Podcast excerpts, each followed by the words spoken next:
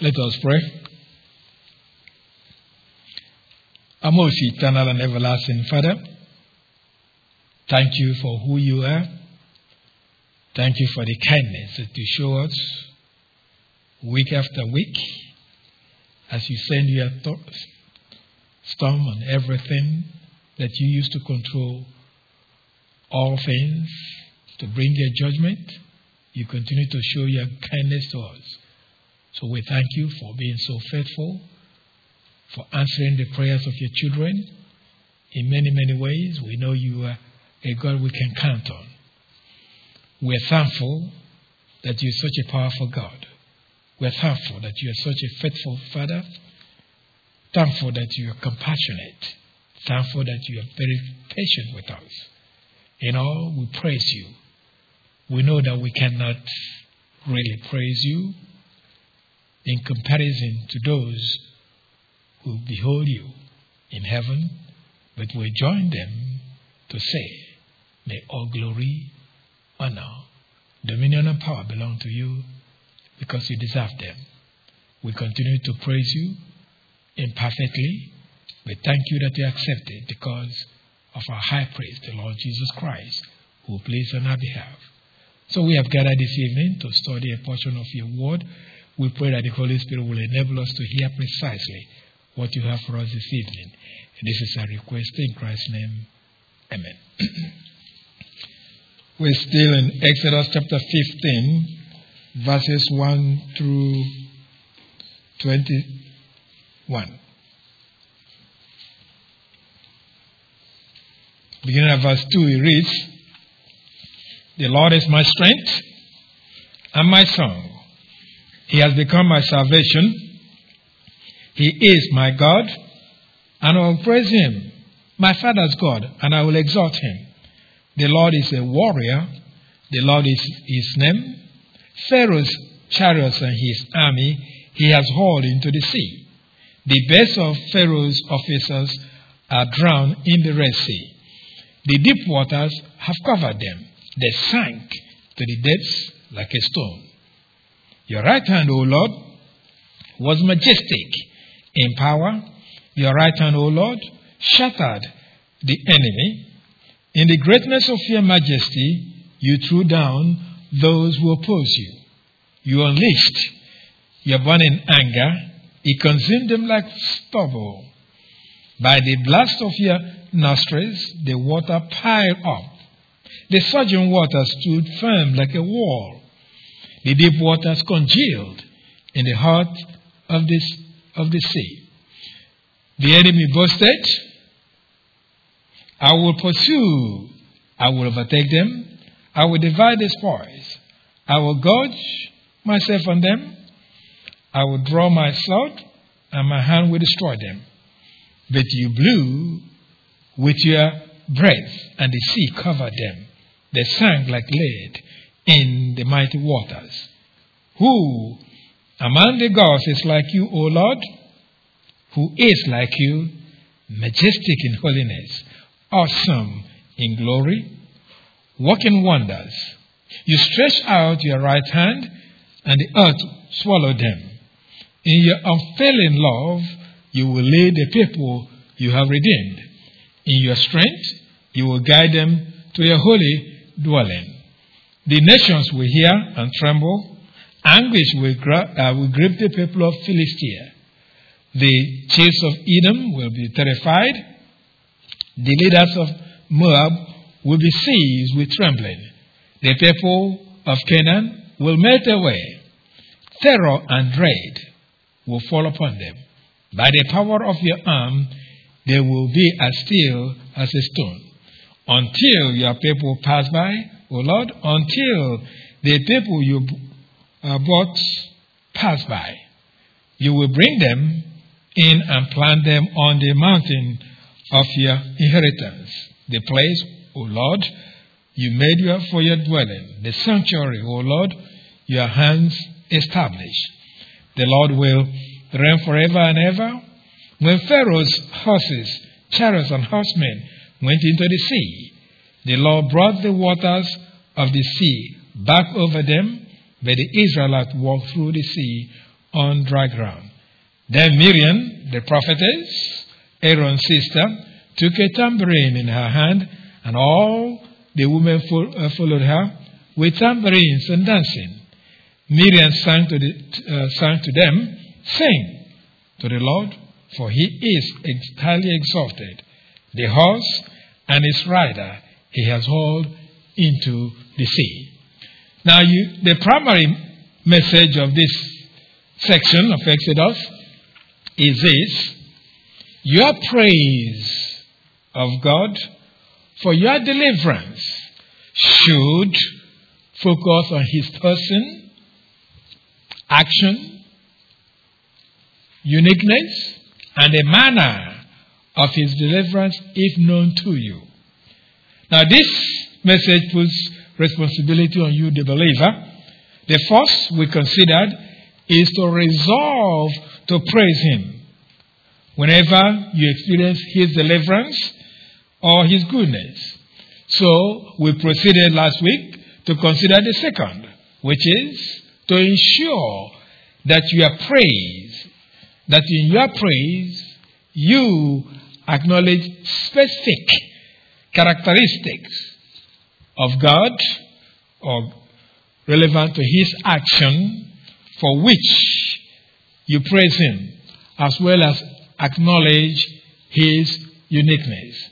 In other words, what we're saying is there's when you are delivered, there are certain aspects, characteristics of God that are more relevant. Praise Him for those. That's what we mean by characteristic. There are those, it could be His power, it could be His mercy, it could be His faithfulness. Whatever it is that's more relevant to that deliverance is what you praise Him for. You focus on uh, that particular aspect. Anyway, this second responsibility, we stated, implies that your praise of God for His goodness should at least focus on three elements found in the song of praise of the passage we're studying. The first content of your praise should be the characteristic of God that pertain to the, His specific goodness to you. Now, this first content is derived from the first thing involved in the focus on Israel's God in the song of praise we're studying. The focus on God of Israel is given in verses 2 and 3 that involves description of God in three ways. The first description of God is as Moses' strength and song. The second is as his salvation in the phrase, He has become my salvation. Now, this is followed by his description of God as my Father's God. Personal. My Father's God. So we ended our last study with a question of what Moses meant in this phrase that we, of course, will promise to answer this evening. And it is with that we begin. So again, we ask, what, who does Moses mean in the use of the phrase when we say, my father's God? Who is it referring to? My father's God. Now, to answer this question, we should understand that the word father is translated from a Hebrew word ab, abba, that means father, in the sense of the male progenitor of an offspring. Now, the word may mean grandfather, grandfather, as it is used in David's promise to Mephibosheth, the son of Jonathan, as we read in 2 Samuel chapter 9, verse 7. 2 Samuel chapter 9, verse 7.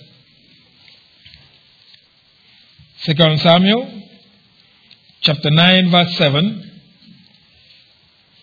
He is, Don't be afraid, David said to him, for I will surely show you kindness for the sake of your father Jonathan.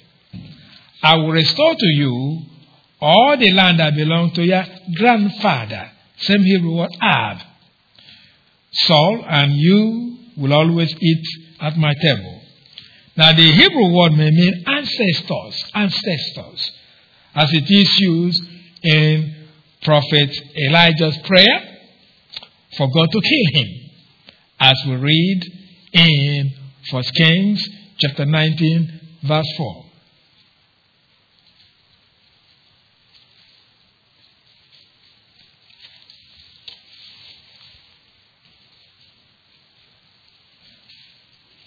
First Kings chapter 19 verse 4, uh, Elijah got uh, really, if we say he, he was in a sense depressed.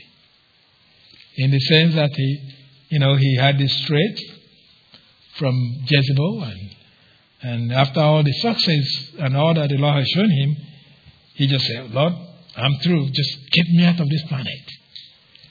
It doesn't work that way, but uh, he, you get out when he wants you to get out. Anyways, this is what Elijah said. While he himself went a day's journey into the desert, he came to a broom tree, sat down under it, and prayed that he might die. I have had enough, O Lord. Take my life. I'm no better than my ancestors. That word ancestors is a Hebrew word Ab. Now, when the word is used uh, in connection with God and His relationship with His people, then the word has the sense of one who constituted, controls, guides, and lovingly watches over His people. Hence, He is then described as Israel's creator in Deuteronomy chapter 32, verse 6. Deuteronomy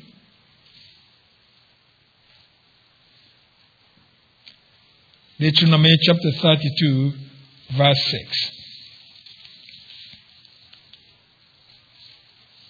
It reads, In this way, you repay the Lord. O foolish and unwise people, is it not your Father, your Creator, who made you and formed you? So here is described is used to describe God as the Creator. Now, in our passage of Exodus 15, verse 2, it has the sense of ancestor, ancestor. That is, of course, uh, someone from whom you are descended, usually more remote than grandparents, and, and usually strictly, of course, ma- masculine, though possibly generic in the plural, in the sense that it could be applied to both sexes. Anyway, so our interpretation that the word father should be understood as a reference to ancestor means that Moses had in mind his ancestors Abraham, Isaac, and Jacob in the phrase of where we're studying Exodus 15, verse 2, when he said, My father's God, my father's God. Although he uses singular form to describe them. Now, this interpretation agrees with how God identified himself to Moses and Israel, as we read in Exodus chapter 4, verse 5.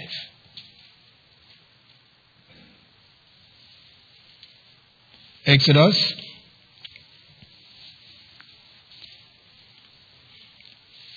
Exodus chapter 4, verse 5. It is, This, said the Lord, is so that they may believe that the Lord, the God of their fathers, the God of Abraham, the God of Isaac, and the God of Jacob, has appeared to you.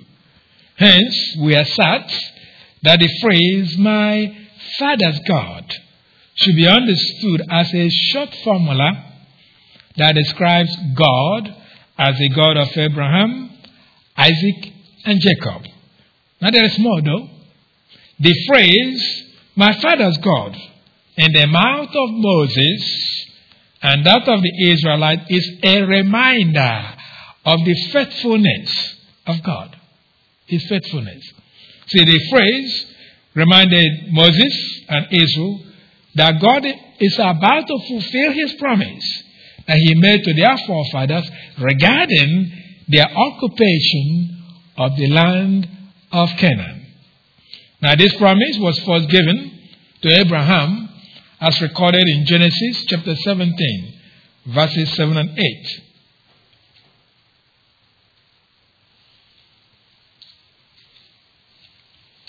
Genesis, I hold on to Genesis, we'll pick up some two more passages here for now. Genesis chapter 17, verses 7 and 8. It is, I will establish my covenant as an everlasting covenant between me, that's Abraham, and you and your descendants after you for the generations to come, to be your God and the God of your descendants after you. The whole land of Canaan, where you are now an alien, I will give as an everlasting possession to you and your descendants after you, and I will be their God. Now, this promise was repeated to Isaac in Genesis 26, verses 3 and 4.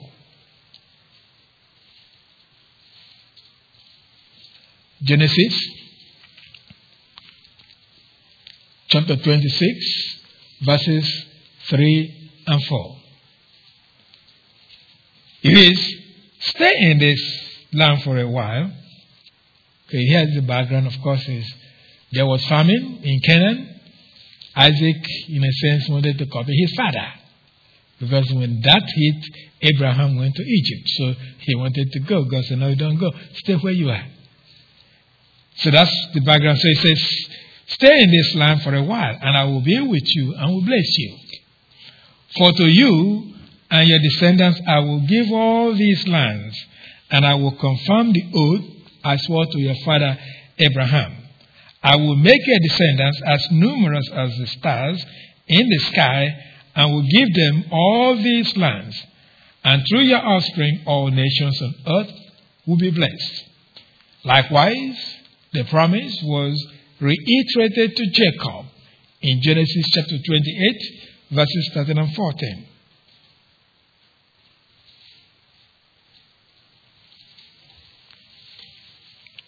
Genesis chapter 28, verses 13 and 14. It is, There above it stood the Lord, and he said, I am the Lord, the God of your father, Abraham, and the God of Isaac. I will give you and your descendants the land on which you are lying. Your descendants will be like the dust of the earth and you will spread out to the west and to the east, to the north and to the south. All peoples on earth will be blessed through you and your offspring. So the point we are really making is that the phrase, my father's God, in the mouth of Moses and Israel implies that they praise God for his faithfulness. His faithfulness in the promise he made to their forefathers. Hence, engagement on praise of God should remind us of his faithfulness to his promises. That's one thing that you can count on. That's what you can praise him. How faithful he is in keeping his promises. Now it is his God, Moses described that he resolved to praise, as in the last clause of Exodus 15, verse 2, when it says, And I will exalt him. And I will exalt him. Now, the word exalt is translated from a Hebrew word that may mean to be high, to be high, as it is used in describing a mountain in Deuteronomy chapter 12, verse 12.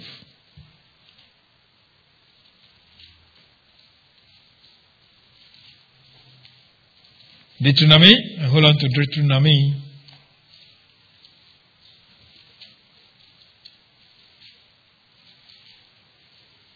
Deuteronomy chapter 12, verse 2. Sorry. Deuteronomy chapter 12, verse 2. Here we see a Hebrew word, ram, is translated differently. Here it said, destroy completely all the places and the high mountains, and on the hills and under every spreading tree where the nations you are dispossessing worship their gods. Now, in this passage, uh, it is a Hebrew uh, participle that is used so that the verb is translated as an adjective high. When you say high mountain, that's a verb, but it's a participle.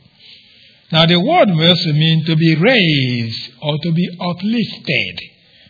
Now, in many passages, our word then is used figuratively. For example, it is used to symbolize victory or being triumphant, being very triumphant, as the word is used in Deuteronomy chapter 32, verse 37.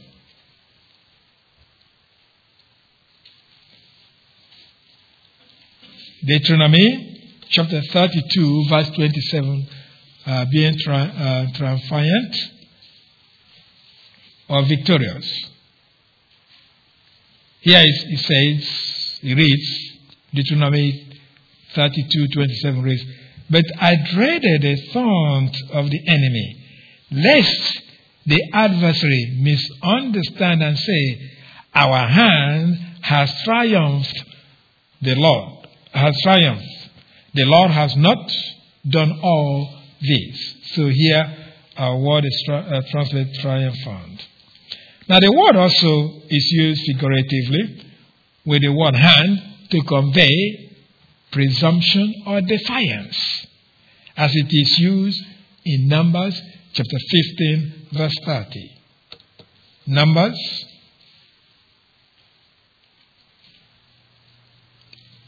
Numbers chapter 15, verse 30.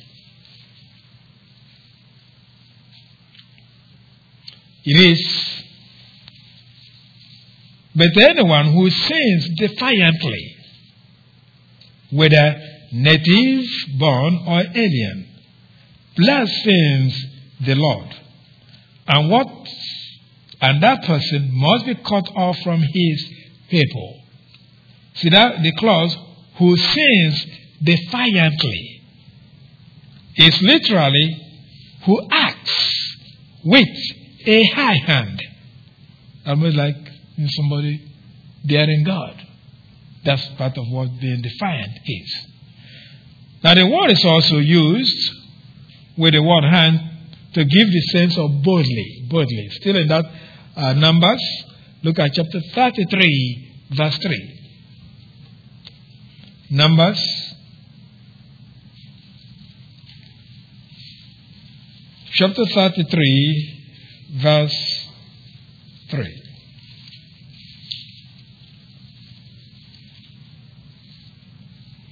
It is the Israelites set out from Ram- Ramses on the 15th day of the first month day, the day after the Passover, they marched out boldly in view of all the Egyptians. See, that word boldly is literally from the Hebrew with a high hand that was raised. With a high hand that was raised. Now, in our passage of Exodus chapter 15, verse 2, the word means to exalt that is, to praise, to glorify, or to honor. Hence, what Moses and so Israel vowed or resolved to do is to honor or to speak in a manner that acknowledges the greatness of the God he described in the phrase of Exodus 15, verse 2 My Father's God. Now, it is not only that Moses vowed or resolved to honor or to praise God, But he continued to do this in his further description of the God he is uh, present, as we read in the first sentence of Exodus chapter 15 that we're studying. Look at verse 3. The first sentence says, The Lord is a warrior. That's his further description. The Lord is a warrior. Now, literally, though, the Hebrew reads this way Yahweh, Yahweh, a man of war, a man of war. Due to the Hebrew words, of course, used that we'll see. But before we get to them, it's really worth noting that it appears that the translators of the Septuagint had problem with describing the Lord as man of war, man of war. That they use a Greek verb that means to crush or to annihilate.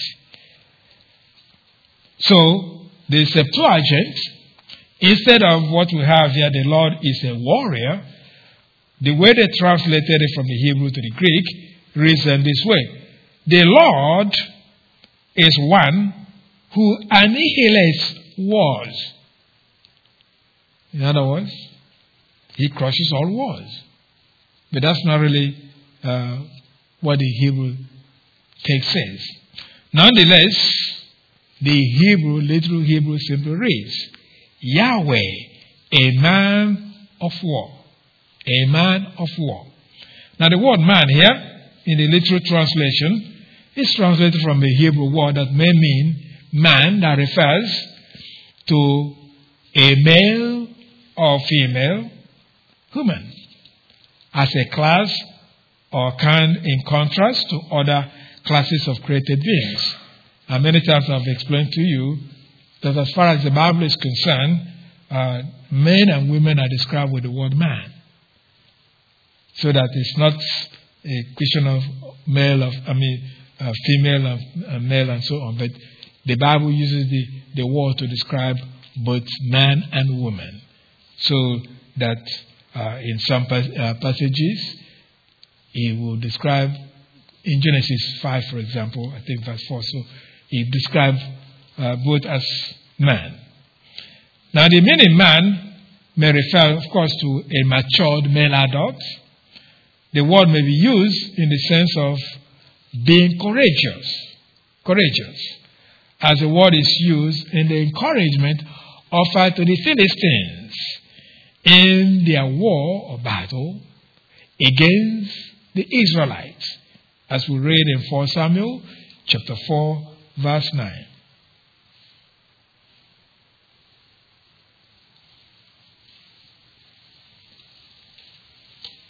First Samuel chapter 4 verse 9.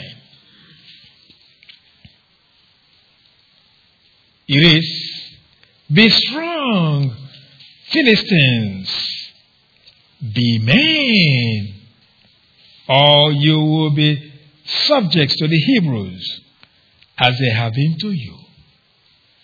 Be men and fight. See that encouragement, be men. Address, you know, it's addressed to men. Now, so that would not make sense. How can you tell men to be men? Unless the word men here is used as a reference to being courageous to defeat the Israelites. In other words, you can't tell men be men. What does that really mean? But if you say be courageous, then you understand what men mean in this context. Anyway, however, though, the, the point remains that uh, the Hebrew word can be, uh, ish, of course, in the Hebrew, can have various meanings. In our passage of Exodus 15, verse 3, it is used as a reference to adult male person. Adult male person. Now, the, when it says, uh, the, when it says the Lord is a warrior, which literally is Yahweh, a man of war. Now, the word war here is translated from the Hebrew word that refers to a battle or to a war. However, when the word is used with the word man, man, the implication is that of a soldier who is courageous and passionate about fighting in battlefield. You won't believe it. There are there are those who love being in battlefield. They just like fighting in the war. I mean, as much as war is uh, something you don't want to get involved in, but they're just men, but then they just love it. And that's why you can have things like missionaries and they'll go from one place to another place, go to fight. They just love doing that. It is, uh, it, it can be intriguing until you start seeing bodies fly down, you know, go up and down, and you realize, no, this is not a joking matter. But nonetheless, there are people who just love it. I don't know, it thrills them, but it's not something that most people will be too uh, thrilled about, but there are those who are. So then the use of the word, uh, the literal phrase man of war, to describe God is based on the belief that God is present in war with Israelites as they fight their end and fight their enemy for them. So that's the way it is viewed. That yes, He is one who is with us and He fights our battle for us. That is the understanding that is reflected in Isaiah 42, verse 13.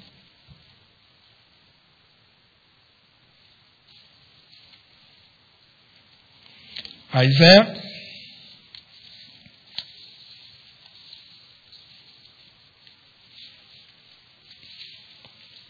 chapter 42, verse 13. It is, the Lord will march out like a mighty man. Like a warrior, he will stir up his zeal. With a shout, he will raise the battle cry and will triumph over his enemies. See, like here, a warrior. So here the Lord is compared to a soldier that is passionate about fighting. One who is very passionate about it. Now it is Israel's belief that God fights their battles that is reflected in the assertion that the battle belongs to him, as we read, for example, when David uttered the words recorded for us in 1 Samuel chapter 17, verse 47.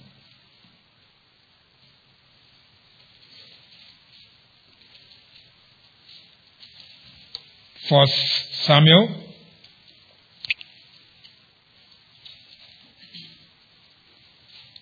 First Samuel chapter 17 verse 47. He reads, All those gathered here, we know that it is not by sword or spear that the Lord saves, for the battle is the Lord's, and He will give all of you into our hands. So, in any event, Moses described God as the one who vigorously defends Israel or fights Israel's battle for them.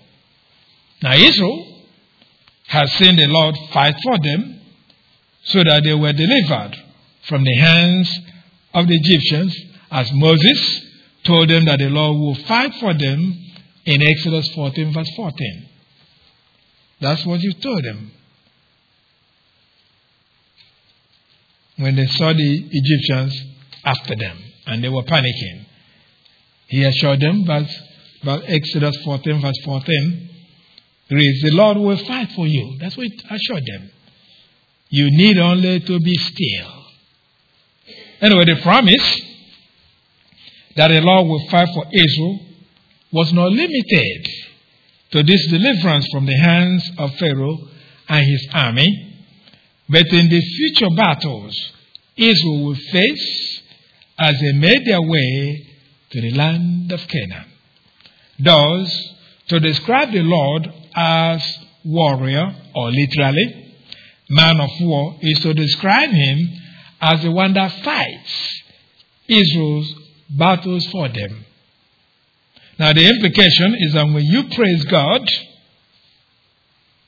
you should recognize that He is the one that fights your battle for you, regardless of the nature of that battle. Know that He fights your battle for you. Thus, it's not surprising that the psalmist petitioned the Lord to fight against those who fight Him, as we read in Psalm 37 and 35, verse 1. Psalm 35, verse 1. Psalm chapter 35, verse 1. And hold on to Psalms. Psalms 35, verse 1 reads Contend, O Lord, with those who contend with me. Fight against those who fight against me. That's part of what we call imprecatory prayer. In other words, David, uh, the psalmist said, Those who attack me, attack them. Fight for me. You can, you can actually you can join the psalmist and pray for God to fight for you or to defend you from those who mean to harm you. This is the kind of prayer the psalmist offered in Psalm 119, verse 154.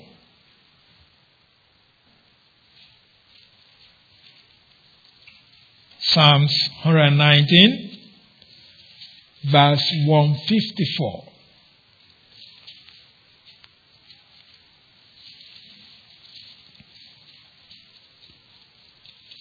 Psalm 119, verse 50, 154. It is, Defend my cause and redeem me. Preserve my life according to your promise.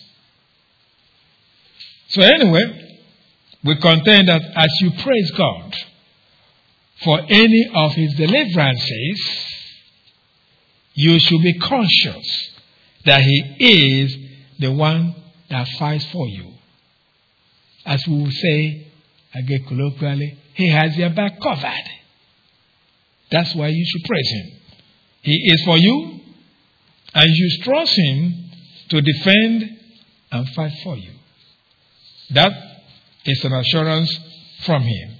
If we trust Him, if we depend upon Him, He's going to be fighting for us.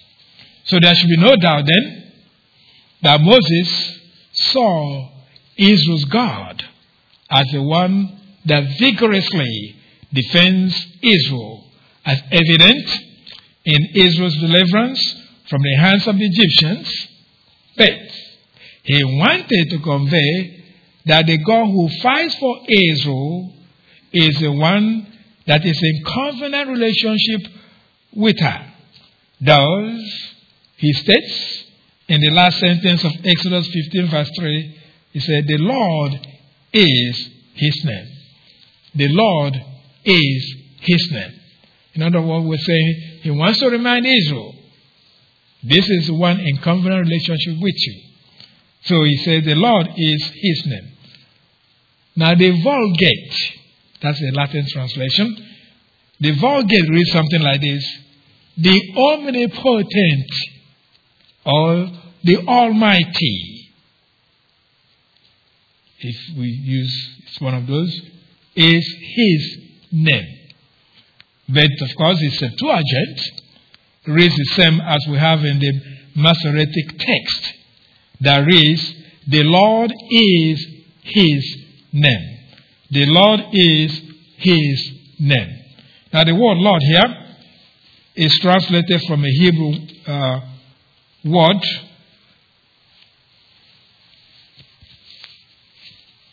Hebrew word that is often translated Yahweh as the name the God of Israel gave to the Israelites through Moses for identifying him. It's a sacred tetragrammaton that will, uh, is just YHWH. So it's called the Sacred Tetragrammaton, four, four Hebrew letters. But it's really, we translate it, put in some vowel like, say Yahweh. So by doing that, he's referring, trying to remind Israel that yes, the God I'm praising is one in covenant relationship with you. Because that's the name he gave for identifying himself to Israel. So it is to leave no doubt that the Hebrew word translated Lord in the NIV is a term used for identification of the God that Moses offered his praise, that the word name is used, which is uh, translated from a Hebrew word that could mean reputation or fame. But here, though, it is used with the meaning name. That is, of course, a proper description or designation of a person, except that this identification is for the supreme God of Israel, the supreme God. So, anyway, so with this description of God, we have finished examining the first element of praise of Moses' song that led to the assertion that the first content of your praise of God should be the characteristic or characteristics of God that pertain to His specific goodness to you. When you experience His goodness, whatever aspect of it, you can say, This, my God is this, my God is this, and what He did for you. That's what you focus in praising Him. So we proceed then with a second description, but before we do, let me remind you of your second responsibility uh, relating to the praise of God, which is to ensure that in your praise you acknowledge specific characteristic or characteristics of God relevant to his action for which you praise him, as well as acknowledge his uniqueness. Now, the second content then of your praise to God for his goodness to you is his action and the manner in which he carried out, if that is known to you. You may not always know how he carried it, but if you do, that should be part of it. Now, this second content is based on God's action towards the Egyptians and the manner in which that was carried out. God's action that was the focus of Moses' song is the destruction of Pharaoh and his army, described using two sentences in Exodus, where we're studying chapter 15, verse 4. The first sentence of the verse says, Pharaoh's chariots and his army he has hauled into the sea.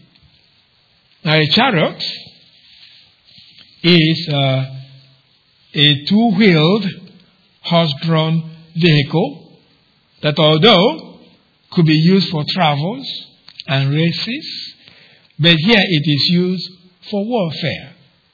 Now, in, in battle or in battlefield, it is used though as a mobile platform from which to shoot volleys of arrows to soften up uh, the enemy infantry.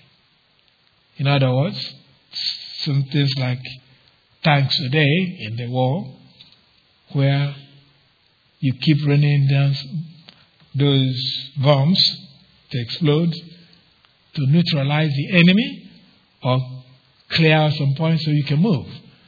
So it became their, part of their artillery. Uh, if we talk about modern day, but a chariot was used in that way for war. Thus, it was considered an important military equipment since it was drawn by a horse. The implication is that a soldier will ride such a horse. Now, that notwithstanding, here we are informed that the military equipment of the Egyptians and their army were destroyed because of the sentence he has hauled into the sea. Now, Moses was probably thinking of how powerful God is as described as he described the destruction of Pharaoh and his army and what was involved. Now we say this because of the word hauled is translated from a Hebrew word that may mean to shoot in the sense of hauling something through the air.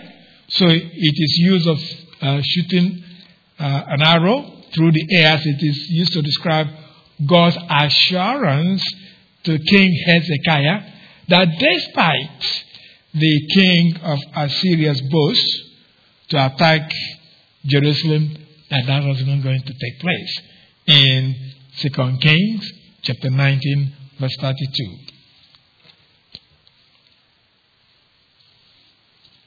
Second Kings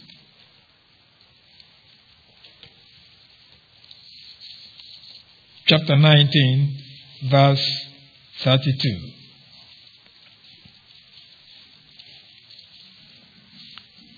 Second Kings chapter 19 verse 32 reads, Therefore, this is what the Lord says concerning king, the king of Assyria. He will not enter the city or shoot, that's a Hebrew word, an arrow here. He will not come before it with shield or build a, a siege ramp against it. Now, in our passage of Exodus 15, verse 4, the Hebrew word is used with the meaning of to haul, that is, to throw forcefully. Now, hence, we contend that Moses was thinking of how powerful God is to be able to haul the chariots and the Egyptian army into the sea.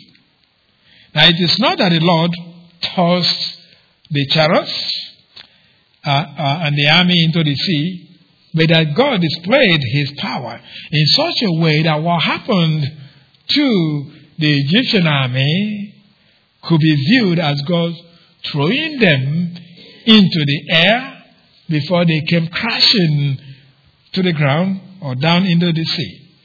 Now remember, the Egyptians' army pursued the Israelites into the sea through the dry ground the Lord prepared for Israel to cross the Red Sea. They didn't realize, yes, God cleared that is for his people, not for them.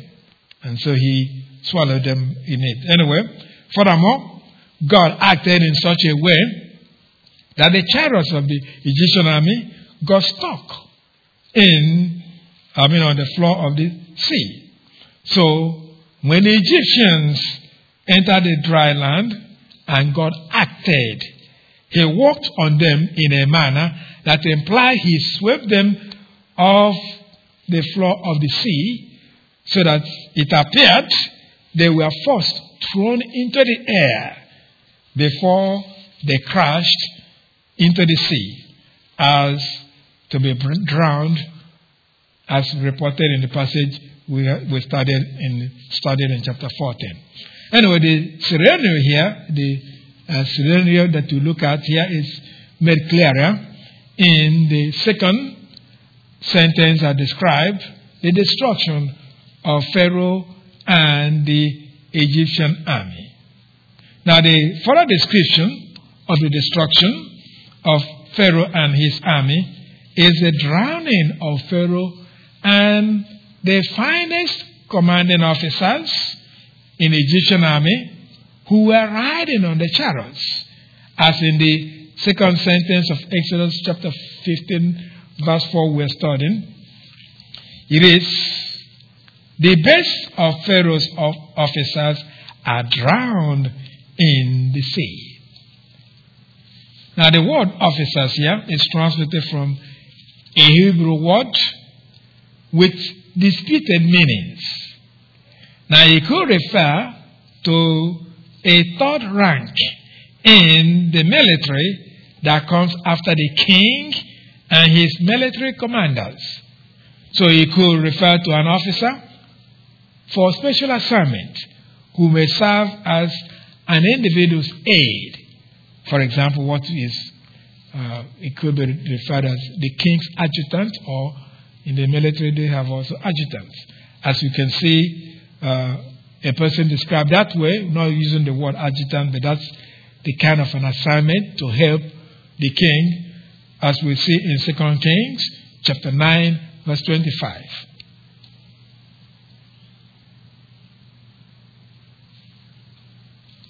Second Kings chapter 9, verse 25. All I'm saying is one who helps. Uh, sometimes we say an adjutant in the military. Here he reads Jehu said to Bidkar, his chariot officer, that is one who helps him.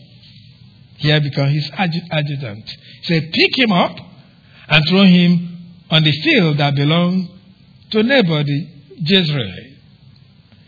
Remember how you and I were riding together in chariots behind Ahab, his father, when the Lord made this prophecy about him. Now, all really the Hebrew word could serve, uh, uh, refer to a person who could serve as part of a group during uh, Jehu's killing of the ministers of Baal in his attempt to eradicate uh, the worship of Baal in Israel, as we read in 2 Kings chapter 10, verse 25.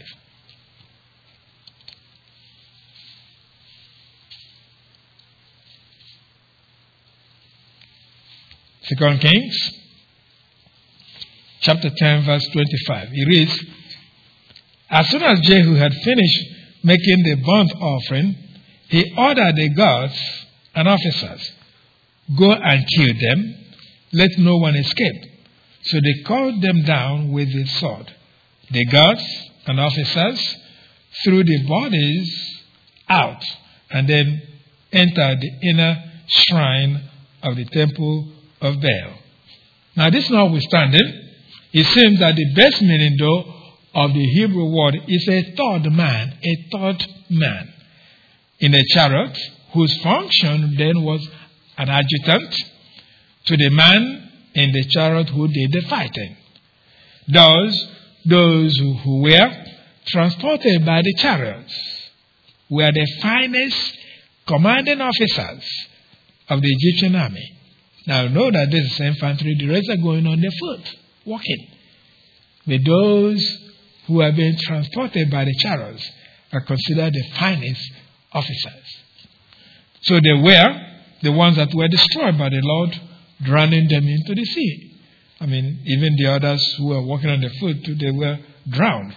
Thus, Moses not only described the Lord, that the Lord displayed his power or his great power in such a way that it appeared that he first tossed the Egyptians' chariots and soldiers into the air, then before dashing them the, to the floor of the sea to be drowned. Now, probably to ensure that there's no confusion of the manner of the destruction of the Egyptian army, Moses continued to elaborate on the meaning or the means of the destruction, as we read in Exodus 15, verse 5, where we're studying, because this is what it describes. It says, The deep waters have covered them. So the phrase here, deep waters, is translated from a Hebrew word that means, that may mean ocean, ocean, as it is used in the description of wisdom that is personified in Proverbs chapter 8, verse 24.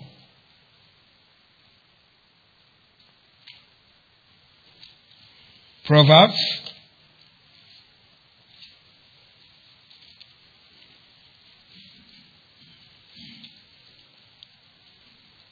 Proverbs chapter 8, verse 24.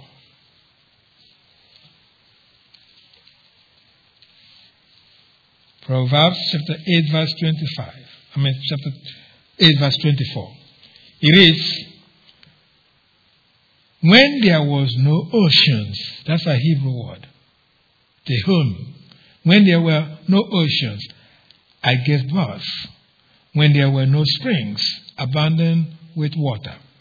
Now, the Hebrew word, of course, may simply mean springs, springs, as in Deuteronomy chapter 8, verse 7.